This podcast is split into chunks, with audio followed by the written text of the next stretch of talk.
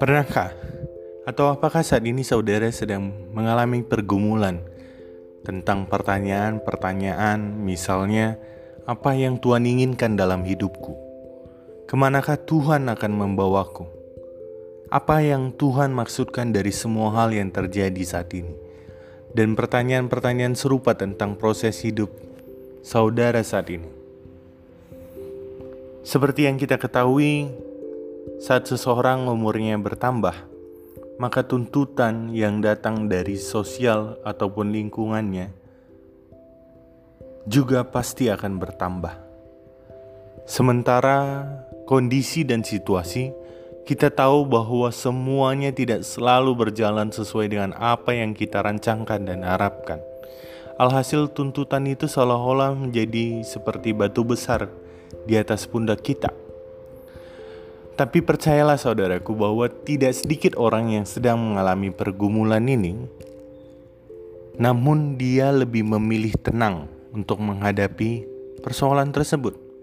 Salah satunya dari seorang rekan pelayanan saya yang berkata bahwa terkadang kita harus memberikan hak Tuhan untuk memproses kehidupan kita tanpa harus memaksakan kehendak dan keinginan kita. Cukup menjalaninya saja bila memang Tuhan izinkan, Dia akan memberikannya. Begitulah kira-kira nasihat itu diberikan kepada saya saat bergumul dengan proses pembentukan hidup dari Tuhan. Bila nasihat itu dikembalikan untuk kita saat ini, apakah kita mampu mengimaninya? Sebelum menjawab hal tersebut, saya ingin mengajak kita untuk berefleksi tentang kisah seorang tokoh di dalam Alkitab bernama Yunus. Kisah yang sepertinya tidak lagi asing bagi kita. Namun dalam kesempatan ini kita akan berefleksi dengan tokoh ini dalam kaitannya tentang proses pembentukan hidup Yunus dari Tuhan. Sebab bila kita telusuri kembali, maka sebenarnya Yunus telah ditelan oleh beberapa hal dalam perjalanan misinya. Dari awal, Yunus ditelan oleh prasangka buruknya tentang orang Niniwe. Ia berprasangka bahwa suatu hal yang mustahil untuk orang Niniwe dengan segala sikap dan kehidupannya selama ini untuk mau mendengarnya dan kembali pada Tuhan. Karena itulah mengapa Yunus merasa bahwa kehendak dari Tuhan kepadanya hanyalah sebuah kesia-siaan. Sebab baginya sekalipun ia datang, mereka tentu tidak akan mau bertobat Bahkan baginya pula hukuman sangatlah layak untuk diberikan kepada orang-orang Niniwe. Lalu Yunus ditelan oleh lautan karena pilihan untuk lari dari panggilan Tuhan kepadanya. Badai besar menghantam kapal yang ditumpanginya sehingga para pelaut yang percaya tahayul membuang undi untuk mengetahui siapa yang bersalah dan Yunuslah yang kena undi. Yunus pun berkata, "Campakkanlah aku ke dalam laut." Saat lautan yang bergelora itu menelannya, ia tenggelam dan dipastikan akan mati. Tapi ternyata kehendak Tuhan berkata berbeda. Lautan ternyata tidak membuat dirinya mati, tetapi dia justru ditelan oleh seekor ikan besar yang telah Tuhan persiapkan untuk menyelamatkannya. Inilah ketiga kalinya Yunus ditelan selama berada dalam perut ikan tiga hari lamanya. Yunus mengakui dosanya dan berjanji untuk menaati Tuhan. Setelah dilepaskan dari perut ikan, Yunus menanti perintah Tuhan dan menyerukan penghakiman atas Niniwe sehingga semua orang di sana bertobat. Tapi setelah proses itu dia lalui, ternyata Yunus masih juga ditelan oleh pikirannya yang negatif. Proses kehidupannya tidak membuat dia belajar akan keadilan Tuhan. Ia justru marah pada keadilan yang Tuhan berikan kepada orang-orang Niniwe.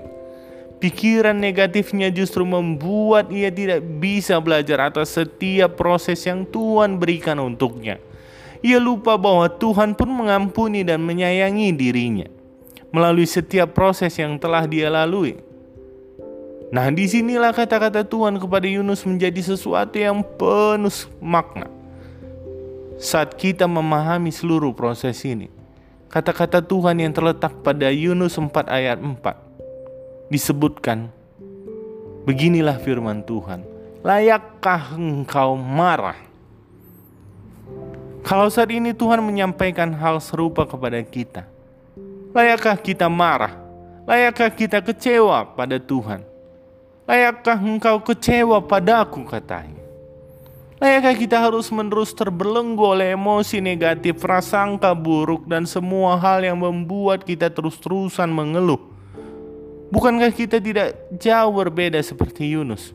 Bukankah hal serupa sering kita lakukan? Lari dari kehendaknya, mengandalkan pola pikir kita, dan bahkan sampai berprasangka buruk akan hari esok yang telah Tuhan rancangkan bagi kehidupan kita. Saudaraku, Faktanya, kesedihan terjadi karena kita memikirkan segala sesuatu yang kita harapkan tidak dipenuhi oleh Tuhan. Sementara bersuka cita atas setiap proses kehidupan dimungkinkan terjadi bila setiap dari kita menyadari atas kesetiaan Tuhan. Hikmat yang dia berikan untuk kita dan rancangannya yang selalu indah untuk kita. Tapi seperti biasanya, semua kembali kepada kita. Saudara berhak memilih untuk larut dalam kesedihan atau menggantikannya dengan sukacita. Saudara berhak untuk tidak mengingat kasih setia Tuhan.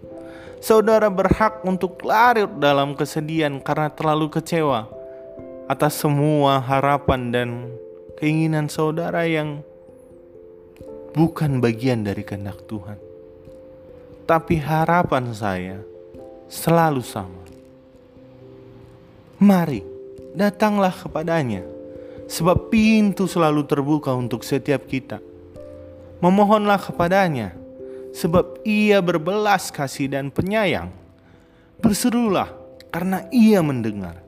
Sampaikanlah kepadanya, sebab ia selalu mengerti atas semua hal yang kita rasakan. Amin. Tuhan Yesus memberkati.